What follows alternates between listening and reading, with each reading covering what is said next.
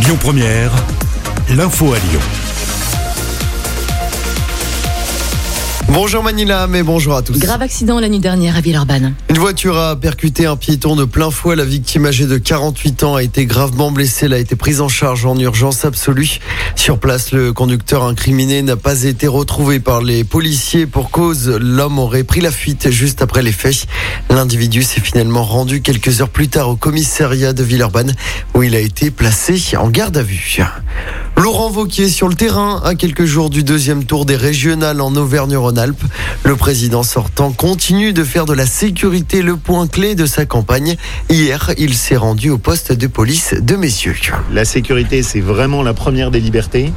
Et donc, je veux pas que selon qu'une commune a des moyens ou qu'elle n'en a pas, euh, elle puisse être protégée.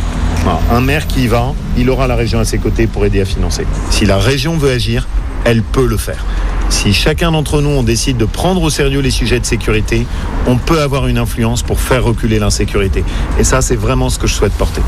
L'objectif de Laurent Wauquiez est de doubler le budget de la région qui est consacré donc à la sécurité pour atteindre un total de 320 millions d'euros.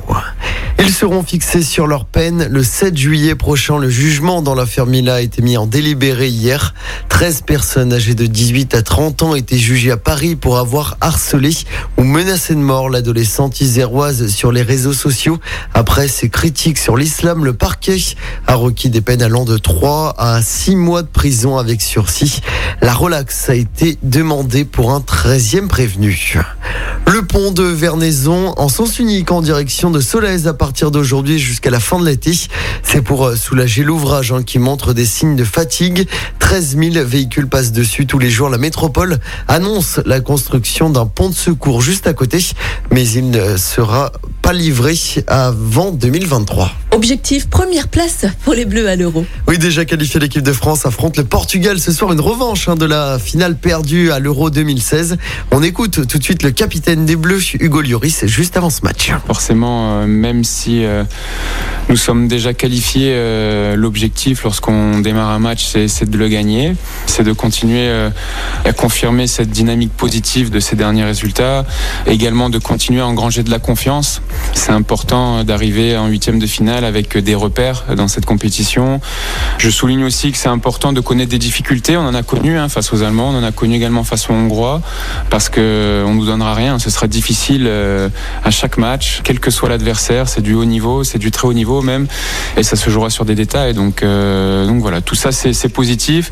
Demain, il faut continuer euh, avec l'objectif d'obtenir un, bon résultat et, d'appuyer avec une bonne performance collective. Écoute, d'envoi du match à 21h. À noter hein, que c'est l'équipe de France termine première de son groupe. Elle devrait affronter la Suisse dès lundi prochain. Et si elle termine troisième, les Bleus joueraient alors dès dimanche soir face à la Belgique ou contre les Pays-Bas. L'info du jour qui fait du bien. Allez, on va parler d'une bonne nouvelle à l'approche des Jeux Olympiques. Oui, le gouvernement japonais vient de lever l'état d'urgence sanitaire un mois avant le début des JO organisés à Tokyo cet été. Les bars et restaurants sont de nouveau autorisés à servir de l'alcool, mais seulement jusqu'à 19h et devront continuer à fermer à 20h.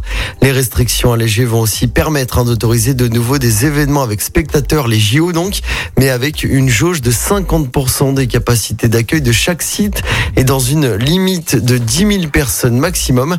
Je rappelle hein, que les supporters étrangers seront interdits de JO malheureusement cet été à cause de la pandémie. Ah oui, forcément. Amaury, merci beaucoup. Passe une excellente journée. On se retrouve à 7h30 pour d'autres infos. À tout à l'heure. À tout à l'heure.